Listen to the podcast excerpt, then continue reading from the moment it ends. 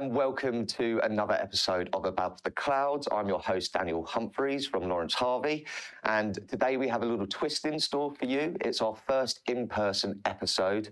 We are very lucky to be invited to the head offices at PwC UK here at Embankment Place. So this is the show where we delve into the fascinating future of cloud technology. I'm joined by Bonnie Adams, Women in Cloud leader at PwC and Director of Cloud Transformation for Financial Services, and her esteemed colleague, Rob McCargo, Technology Impact Leader and one of the drivers of AI at PwC here. So welcome, guys. Thanks very much for having me. Thank you. Great to have you both on the show. For our listeners at home, would you mind kicking us off with a bit of an background about yourself? Okay, so my name's Bonnie Adams. I'm a Financial Services Cloud Transformation Director within PwC, obviously in the UK firm. I lead on large-scale transformations, primarily within the banking sector, but we also obviously touch insurance and other types of financial services organisations. Within the context of the broader organisation, I work really closely with Rob within our Cloud Centre of Excellence function that we've just stood up in the last sort of year to 18 months. And as you can imagine, we are incredibly busy at the moment helping our clients with that transformation journey that they need to go on. Prior to this, I worked client side, so I was on the banking side, and I've probably been in this industry now for about 26 plus years, which is kind of a little bit scary, and me kind of sharing my age when I probably shouldn't. True. But yes, I work really closely with Rob on all things cloud, and obviously Rob takes care of the AI side of things, hence he's tag teaming with me today. Fantastic. So I'm going to hand on to Rob. Yeah, thanks, Daniel. Thanks for coming in, and great to have this conversation today.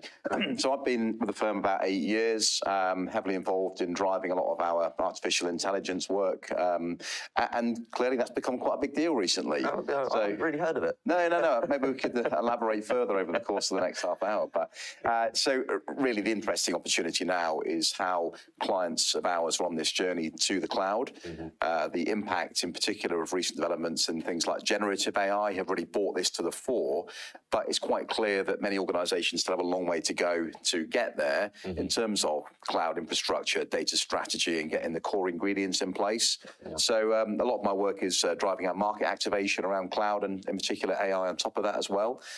Fascinating area, and for me, not really coming from a traditional background in technology, it's been a great journey looking at the broader impact on things like the workforce, mm-hmm. on the ethical considerations of technology, yeah.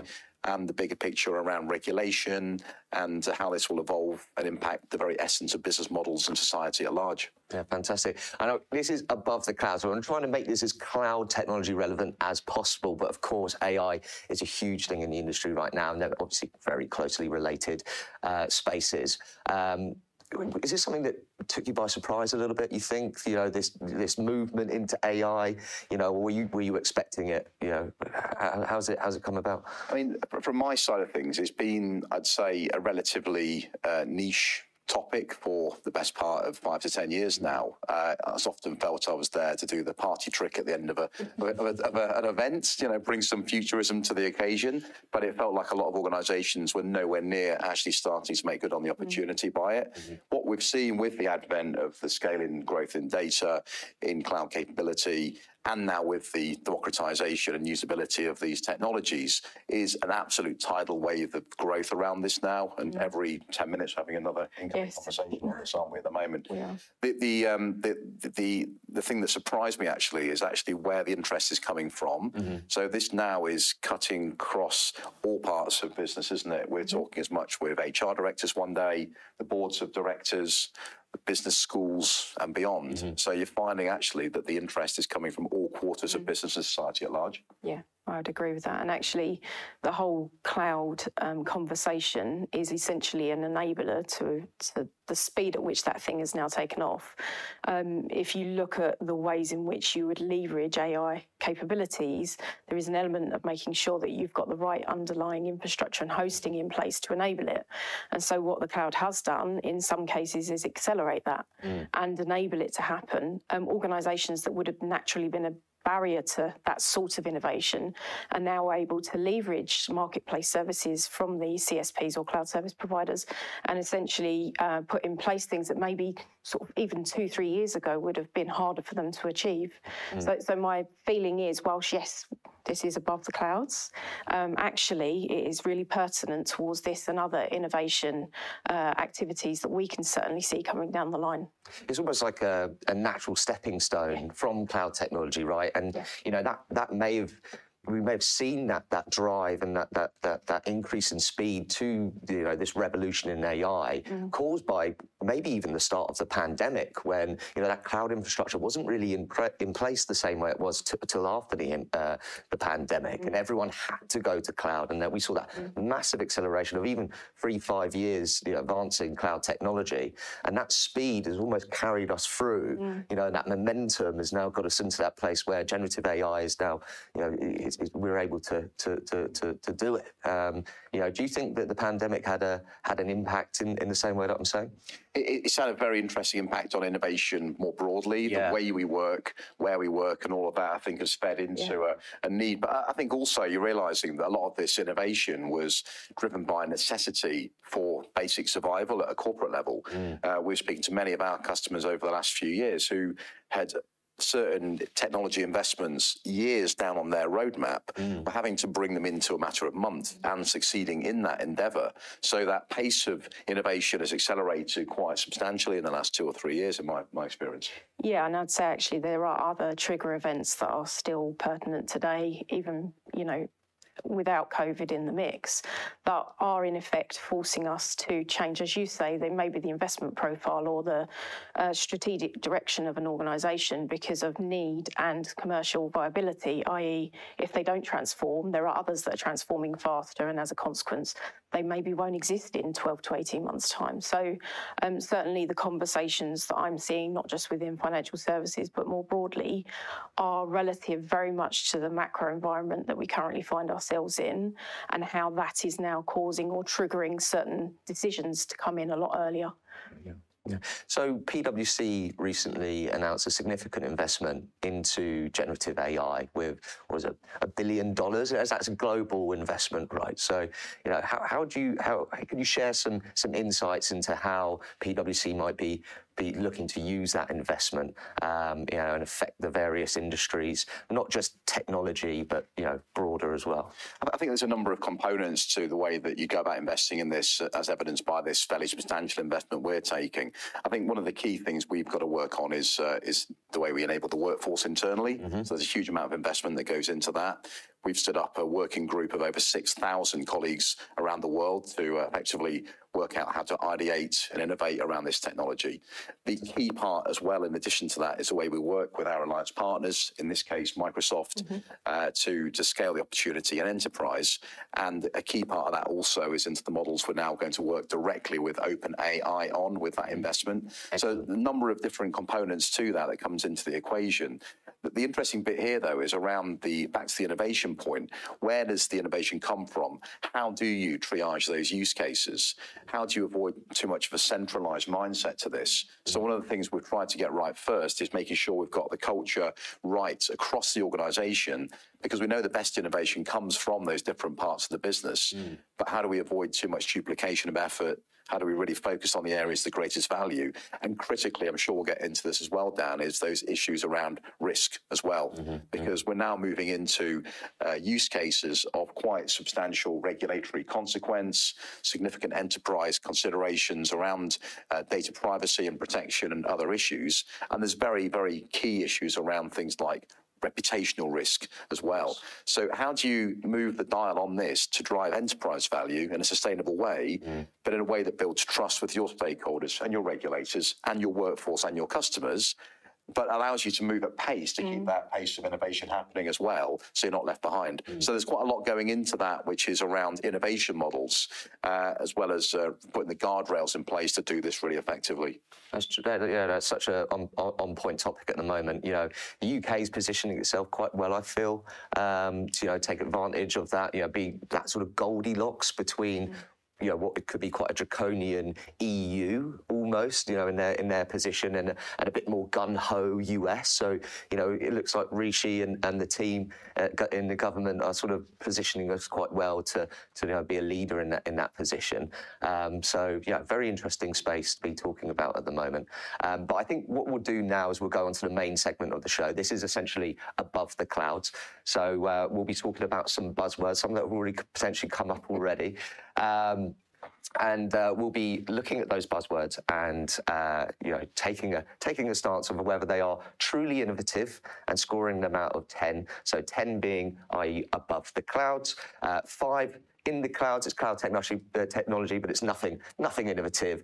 And then 0 out of 10, ground level, potentially BS, load of waffle. Yeah, so let's see where we go. So we have our lovely square cloud-shaped box here with some things. So we'll start off with this one. So regulation, right? Okay, very innovative, almost ironic, you know. But so regulation obviously is a big key aspect of cloud and AI at the moment. Yeah, what sort of thoughts do you have on regulation as a buzzword in the industry? So I think I agree with you. It's not necessarily a buzzword in the innovation sense, but it is certainly a driver to the requirements that the organisations leveraging both AI and cloud will need to kind of be mindful of. Mm-hmm. So if you think within the context of financial services organisations, they will have, you know, usual GDPR regs and other things they need to consider, but then they're also facing into, you know, regulator conditions and concerns around things like operational resilience. Mm-hmm. So how do you maintain service availability when services go down on the cloud, right?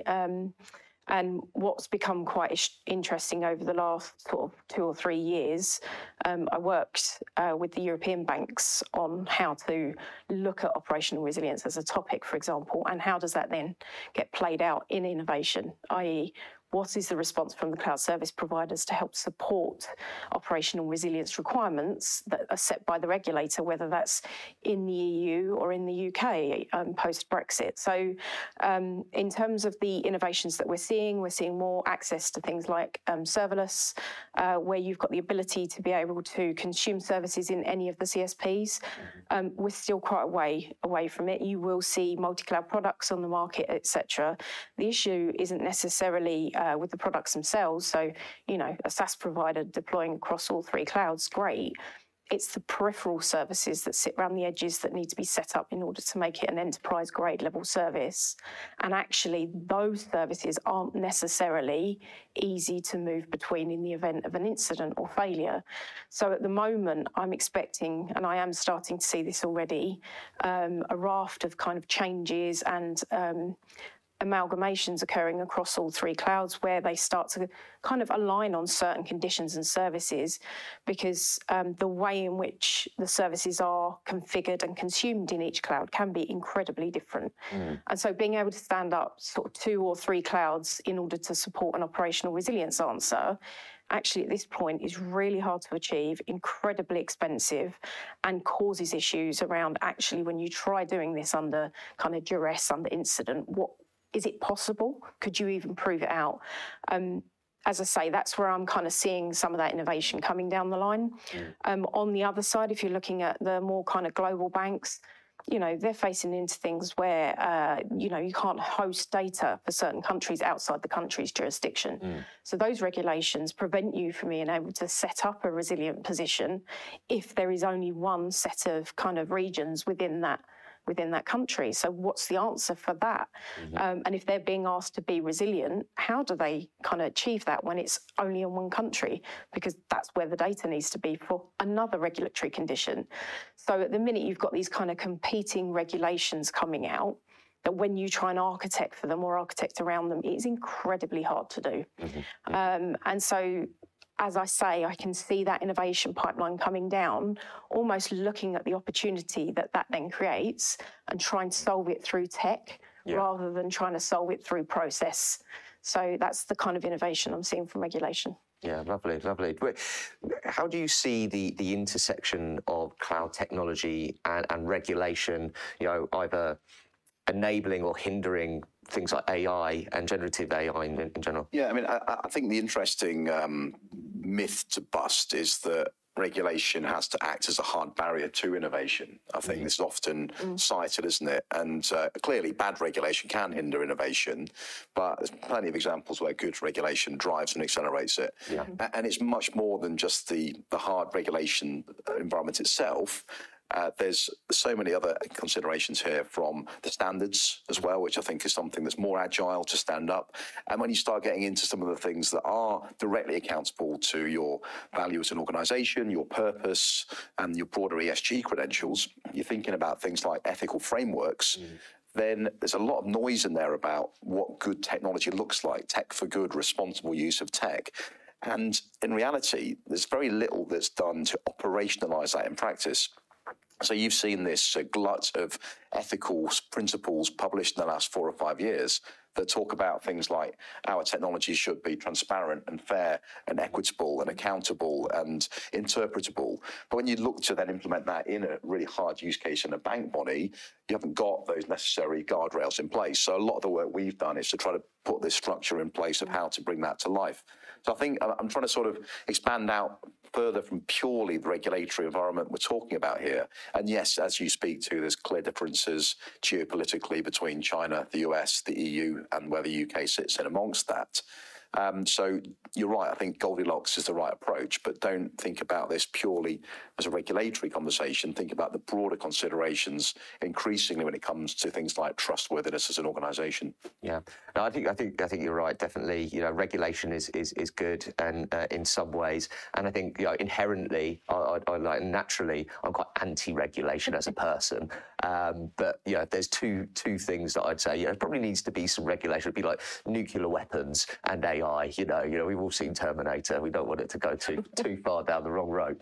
Okay, great. So in terms of looking at regulation from a cloud perspective, we again want to focus on cloud.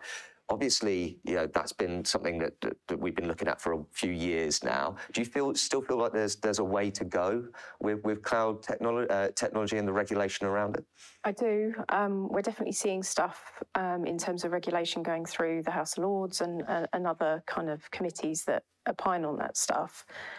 You know, there are some open questions around whether or not the cloud service providers need to be regulated in the same way that the banks do. Mm-hmm. So critical service providers within the market, i.e. detrimental to the UK economy type stuff, they do need to attest to certain things. And so the open question out there is, well, hold on, if we've got some of the most substantial UK banks and broader now sitting on these services, do they themselves need to kind of attest to, you know, as I say, DR standards, whatever it, security, who has access to the data, all of that sort of stuff. And so actually what you might find is that because of the way the banks are having to respond, that becomes a bit of a catalyst to other decisions being made, like regulating the CSPs themselves. Now, how you do that worldwide, I do not know. I can only explore what it means right now for the UK and how those regulations might inform. On the other side, I can also see question marks over things like ESG, because actually you could argue a more efficient setup, more efficient consumption of those services, and, you know, not running so many data centers in the UK would be a positive impact on the environment, for example. And actually the banks themselves are having to attest to certain things within the ESG frameworks. So there is a bit of me that goes, actually, I'm seeing, you know, the regulation kind of being a catalyst, mm-hmm. but also the cloud service providers themselves needing to think about what that means for them, mm-hmm. their businesses, and how the regulation will need to be adopted in the future as more and more organisations start consuming those services. Do you know, with especially with financial services, and especially in the UK, you know, having such a, you know, bustling financial sector, mm-hmm. you know, do you see the UK as a leader in cloud regulation, as like it is, you know, positioning itself with AI? Yeah, it definitely is. It's the catalyst. It itself obviously has the conditions that were previously there from when we were part of the EU. Mm-hmm. There is a small divergence occurring in certain spaces, but actually, broadly speaking, we're aligned in what the EU is doing. I do think we can you know, as an organisation, along with our clients and customers, etc., work through how we can accelerate certain things. Mm-hmm. So if we're pushing on doors within the cloud service providers to stand up services that enable that portability at speed. And I mix the two words on purpose here. So you, at one end, you've got kind of resilience. So demonstrate to me that your services are, you know, fault tolerant in the event of failure. At the other end, though, is the I need to be able to exit those services within X number of weeks, months, because, I mean, the events that I get called out for are things like, you know, I don't know, Google or Microsoft becomes a bank, and that plus the existing infrastructure and services that are sitting on there is just too much. It's a concentration risk. So in the event that you either, you know, wanted to exit the provider and the trigger event was, you know, something like that, or actually you just want to move your services because you don't want to be kind of tied in so much, there is an element of making sure that you're set up to do that. And at the minute, that's where I'm seeing the innovation coming in, i.e. you could go multi-cloud across three clouds, but as I said before, in reality, it's going to cost you a huge amount to do. You then ask in the question, what are you actually solving for? Yeah. Is it resilience or portability? And then if you start consuming the sort of non-platform as a service offerings and you go more IaaS, you are in effect locking yourself into the services you're consuming at that level. So I'm kind of like, what problem are you actually solving? There's always going to be a pendulum between portability versus resilience. Yeah. And you can be resilient in a single CSP. So then the question is, what are you solving for? And usually I get, I have to be able to demonstrate that I'm not locked into a vendor.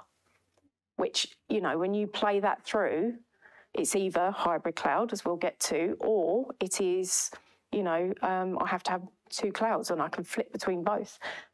That is a really hard thing to do right now. Yeah. So that's kind of where I'm seeing regulation. Cool. So, scores on the doors, regulation, cloud technology regulation, AI regulation. How innovative are we feeling it? How relevant is and how above the clouds are we? It's a strong 10 for me, I think. Wow, fantastic! Yeah. It is because it's the catalyst. Yeah, the word regulation on its own, no, but actually what it then drives in terms of behaviour and response, whether it's us as a professional services firm, you know, our clients or the CSPs, it can be an enabler for it rather than being seen as a boundary to entry. Excellent. Well, that surprised me, I have to admit. Moving on to our second subject now. If our listeners haven't figured out at home, it is hybrid cloud. So we had Tim Busfield on the last episode who talked about multi-cloud. So maybe to start off with, what's the main difference between multi-cloud, hybrid cloud, and what are the benefits and cons potentially of the difference? So my version of this is that I actually stopped using cloud in conversations. And I know that sounds really weird, but it's a bit of an oxymoron because it's just a pattern of hosting, right? So what you're actually talking about is where are you hosting your services and why? Yeah. And so what hybrid cloud is trying to solve is a bit towards the regulation piece. And actually, it could be towards things like data sovereignty, where your data resides in terms of it cannot sit outside the four walls of your building. So actually what we're seeing within regards to hybrid cloud is normally a response answer to a resilience question or a response answer to vendor lock-in.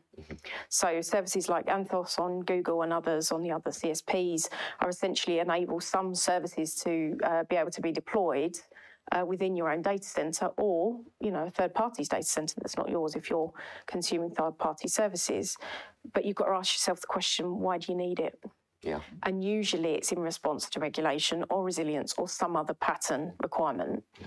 And so hybrid cloud is essentially your ability to consume both what's on public cloud and essentially what's in your own data centre or private cloud or another, because there are lots of other, you know, cloud choices, Salesforce, Oracle Cloud at Customer, all of those are in the mix as well.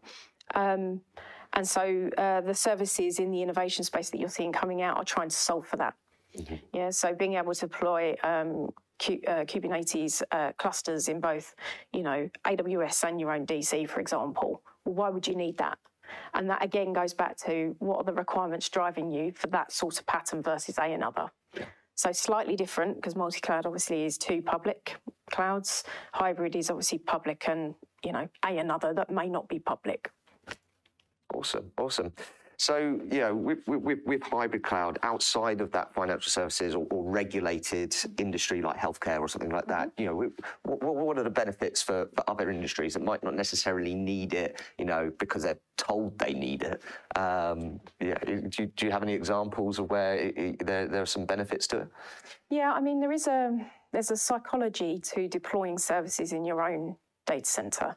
I think if you're naturally nervous or you've got a risk-adverse organisation, so say you work in health, and the healthcare services have got obviously access to incredibly sensitive personal information, you might decide that the organisation's maturity and your current view of the risk position is that actually you don't feel comfortable deploying it. Yeah. Externally on public cloud, because you don't necessarily trust that you've stood the services up in a secure way that couldn't be leveraged externally. And so what you might then do is test and learn internally with your engineers, you know, kind of get them a certificate of goodness, basically, to prove that they've got that maturity and understanding. And in those sorts of cases, doing it within, we call it your castle and moat, essentially, within your own castle, means that you can be a little bit more, you know, prescriptive with what the security protocols and concerns look like, and you can make it non-internet facing, but you're still getting access to certain marketplace services that allow you to innovate in a safe way internally.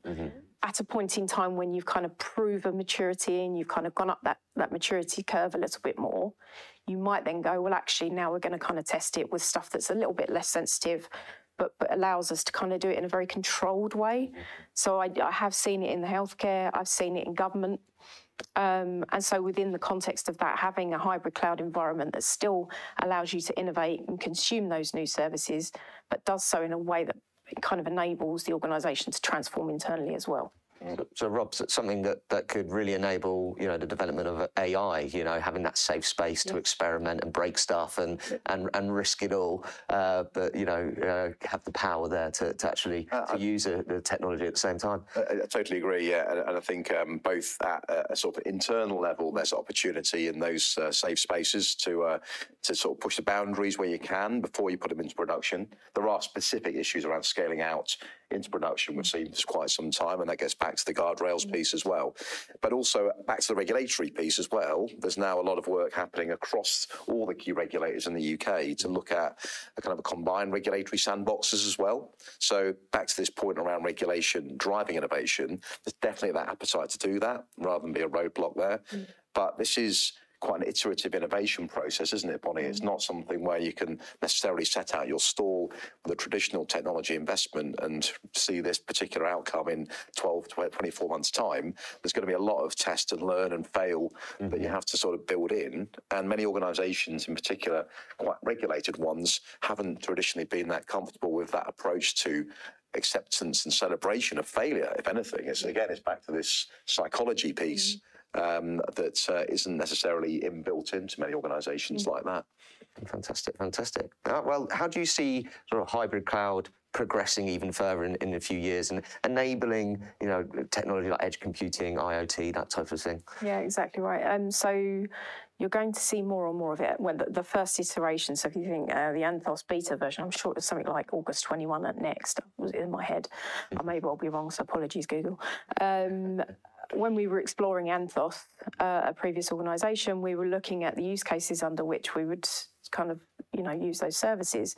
And at the time, I think the database services weren't available, but they had obviously done Kubernetes, they'd done some of the virtual machine estate, etc. But I think the roadmap then was to kind of bring more and more kind of marketplace services into the mix. The other thing that you're talking to when you're talking about edge and the ability to deploy those things is the fact that you can also then see them, right? Because it comes with a bunch of kind of peripheral services, and AWS and Microsoft have similar. That means then that you're, again, going back to your risk position and your tolerance for risk, you can solve different problems. You're going much further out into the network. You're less constrained by the network architecture as it is in, say, London, for example. So there are two co-locations on west and east of London. If you're going to start consuming points of presence out there, you kind of want to be able to see that stuff. And then the use cases that might drive you for consuming, say, a 5G or an edge case, it becomes more of an evolution. It sits on that innovation curve again. Mm-hmm. The only use cases that I've seen that have worked really well have been in the container space for now. That doesn't mean there aren't any more, and there definitely will be, sure. But it goes back to what problem are you solving? And I think as the banks are starting to look more and more at that kind of regulation piece, they will naturally be driven towards developing more and more services within the hybrid cloud and more use cases for where it should be. And I guess our jobs at PwC is to help them to understand within our alliance partners what sorts of use cases are we seeing across industry, and how could a development of a hybrid cloud kind of architecture help with solving that, and where we can partner up and create opportunity within that space. I think what you just touched on there with the container, Kubernetes pieces is, you know, something we were talking about with Ryan Kirk at Formula One, where he was saying that the developments in cloud technology was actually now being passed back to on-prem. Correct. You know, and they're using a hybrid, you know, setup, and so that innovation with Kubernetes is now being used on-prem where it was not being used before. Do you see any other opportunities like that? You know, in the coming years? Yeah, definitely do. So. If you think about legacy organisations that are running old architectures, etc., a lot of them are configured in a way that is not necessarily suitable for cloud, right? So one of the migration patterns that you could adopt is a partial refactor of the application, but you need to kind of do something with the data or the other front-end hosted services.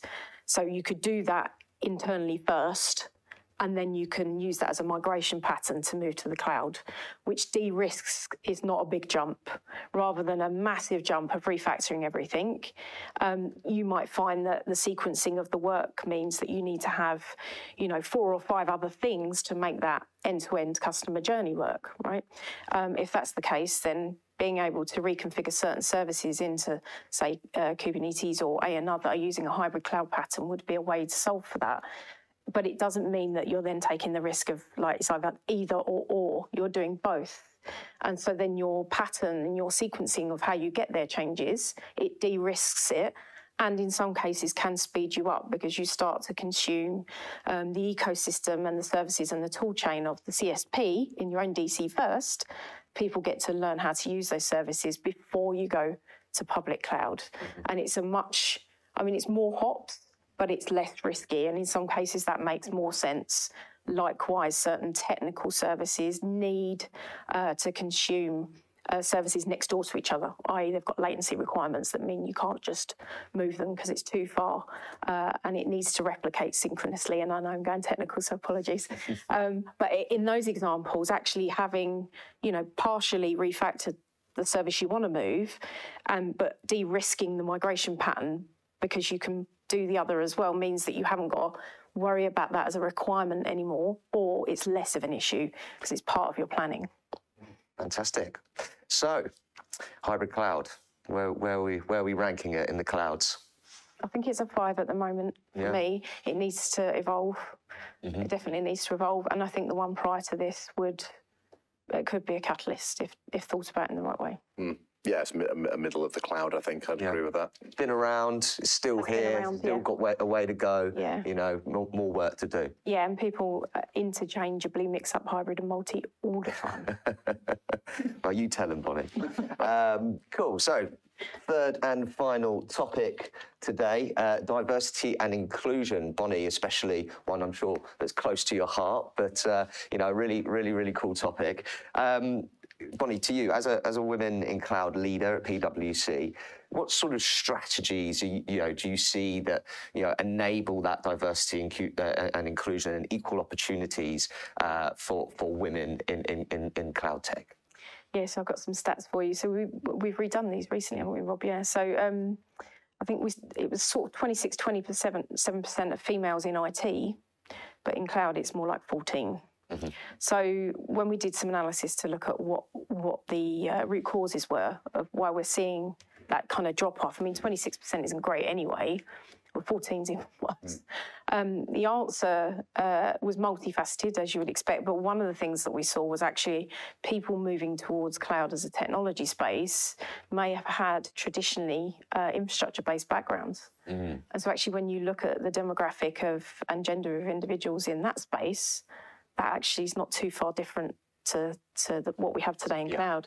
It's just a natural evolution. So if I've done infrastructure all my life and tin and wire, moving over to kind of, you know, a cloud-based version of the answer, it was an easier hop, I would argue. So that was kind of one reason. Another reason, which we are looking at PwC, so we're working with other third parties to explore this one, is the topic of IT in schools. So I didn't study IT at school, and the reason why is because it's incredibly dry. Right. As a topic, it wasn't particularly exciting, and it is done so in a way that lends itself more naturally to logical thinkers, of course, right? However, I find that IT can be used in an incredibly creative way, which fits beautifully with individuals who are more likely to be creative versus not. And so that's kind of another reason. So the education that goes into schools and actually the topics, when I've re-reviewed them at GCSE, still don't have a huge amount about cloud. They're still talking about binaries. There's virtually nothing in there for AI, by the way. And so we're exploring what an evolution of training would look like if you was going to leave school at 16, maybe a T level, right, in the cloud or AI. How awesome, right? I'd love to be able to sponsor something like that. And then when I think about the other things that I've personally done, and I talked about this actually at another event the other week, any CV that I receive, I ask HR to strip out the names, the genders, where they live. I don't want to know any of it. I literally just want to know who you are, what are your interests, what have you done, and why this job. That's it. I don't care about anything else. And I know that may or may not sit right with people, but in my mind, I'm like, if there was any preconceived unconscious bias that I don't realise I have, I cannot apply it in this context. Even to the point of saying, I actually don't want to know how long they've been in a job, because that in itself can be a barrier to kind of work. Well, you're speaking my language as a tech recruiter. So, you know, plain black, white CVs. I saw a CV the other day, which was an advert for an Amazon product and then a CV. It was ghastly. I had to send it back to him and say, please change this. But a bit like just going on what you were saying about sort of that infrastructure to cloud, you know, you're seeing that demographic transfer into cloud. Almost similar to that, but almost a counter to that, we're seeing the natural progression from cloud to AI. Do you think that progression into AI will, and the creativity opportunities around will foster, an increase in women joining the tech industry? I can weigh in on that if you like, Bonnie. I mean, please. I think it's getting to the point where it has to. If you think about actually what the very definition of a technology role looks like these days, it's much more diverse in terms of the disciplinary skills that make it up. So if you're thinking about applying this to the AI function now, the only way you're going to get good technology that's de-biased, that's equitable, that's serving the broadest part of your customer base is having a representative workforce. And I'm not talking here just about gender, albeit that is just as bad in AI as it is in cloud. But it's thinking about some of those other skills coming to the fore. And if you think about some of the specific characteristics of generative AI around the training data, around the governance you put in place, around the way where the innovation comes from, this requires a really different approach to the makeup of who you bring into the sector. To give you an idea, one really high-profile project that we ran during lockdown was using biometric data on our staff, all manner of considerations from a privacy and ethics standpoint to get this right. And we had to be absolutely bulletproof with this. So the range of skills we had in there, the technologists came last. We had a medical doctor, we had a regulatory expert, we had a HR practitioner that's quite tech savvy. We've got a team now of technology ethicists in the team. We have. I know, easy for me to show my teeth in this morning, but you know, a colleague of mine, Maria, leads out a lot of our work on ethics, which is now red hot. And then bring in the data science, bring in the machine learning capability at the back end to get those safeguards in place. So if it's been that around, that's a really exciting place to be, because similarly, I came from a science background. I didn't come in from technology at the start.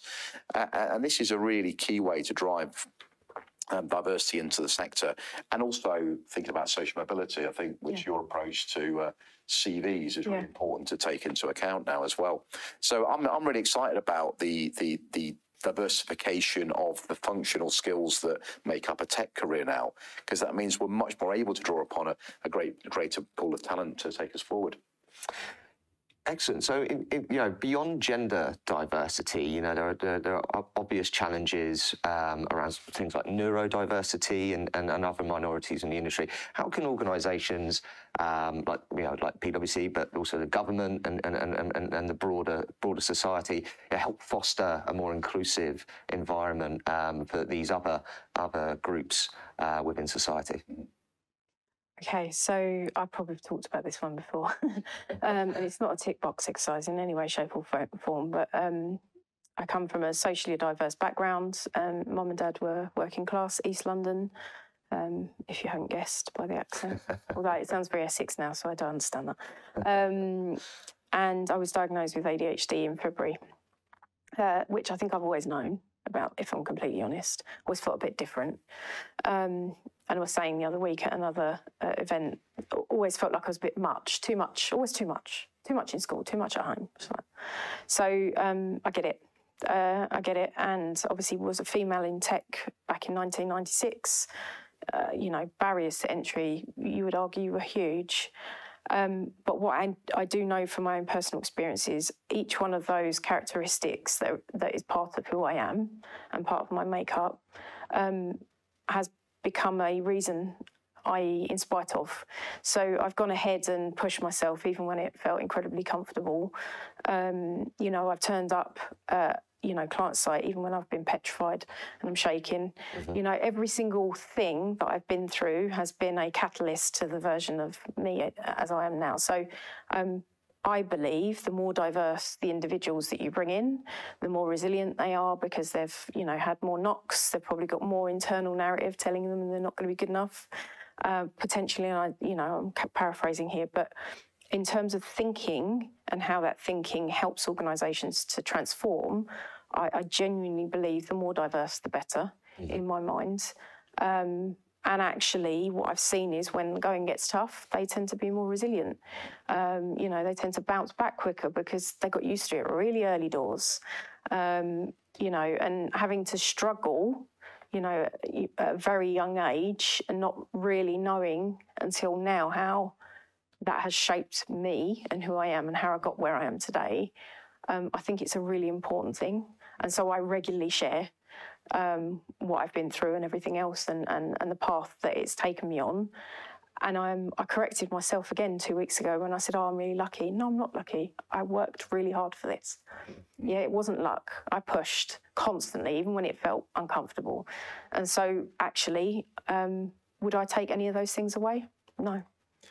The key now is, The key now is to make this, not just the exception that proves the rule, but to get in much earlier. Mm. So we spoke earlier about a lot of the issues we've realised from our research is, for example, girls have deselected themselves from the workforce, as well as neurodiverse kids. So one of the most inspiring things I saw this year was I took a group of our team down to a school event, about 800 kids in Tower Hamlet. Mm-hmm. And one of the groups that brought in were neurodiverse kids. And Chris from our team, he's from our digital accessibility team, just role modelling the fact that he's got a stellar career. Yeah. He's right at the peak of his powers. Was just like, it's really moving. Yeah. And, I don't know about your school, I went to a comprehensive in Nottingham. We never had inspiring people come into school. We had no idea. So if you're without a view that a tech career is for you, and you're from a minority background or a diverse background, it's a real double whammy. Mm. So I'm a big believer in get in early, inspire, put those role models in place and show off and show what great careers are available now, because these are superpowers, aren't they? They are. It's not disabilities, yeah? I think there's definitely, you know, a balance. You know, obviously there's some way to go in supporting, you know, people of all backgrounds, you know, to feel comfortable in a role itself. But beyond that, you know, like you said yourself, Bonnie, be comfortable to speak up, you know, and have that opportunity to promote yourself and promote the other people around you in that way. So yeah, no, definitely some way to go. But you know, it's great to see examples like yourself doing so well. So diversity and inclusion, where are we rating it? You get more than 10. Yeah, I was going to say, it's almost, you can't rate that, can you? No, and if you think of the use case around Gen AI, right, having really diverse views enables kind of Gen AI to be way more balanced. I've seen versions of that have been incredibly biased because the individuals coding it made it biased in the first place. So actually we need that more than anything else to make sure that thing is done in the right way. And one of those key skills that will be required now are people that are the scrutineers of this technology. Anything that's got significant consequence or downside risk or heavily regulated environments is going to need humans in the loop. And you need those humans to be able to get right into understanding the output of these algorithms, and this is why you need the breadth of all these skills available.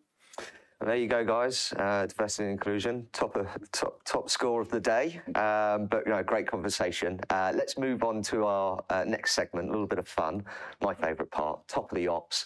So this is again a little bit of a poke fun at the industry. Yeah. So there are so many ops in the industry at the moment. We've all heard of them. So DevOps was the main one, and then it was SecOps and DevSecOps and GitOps and FinOps and whatnot. I heard one the other day, which was LLM Ops, if you can get your tongue around that one.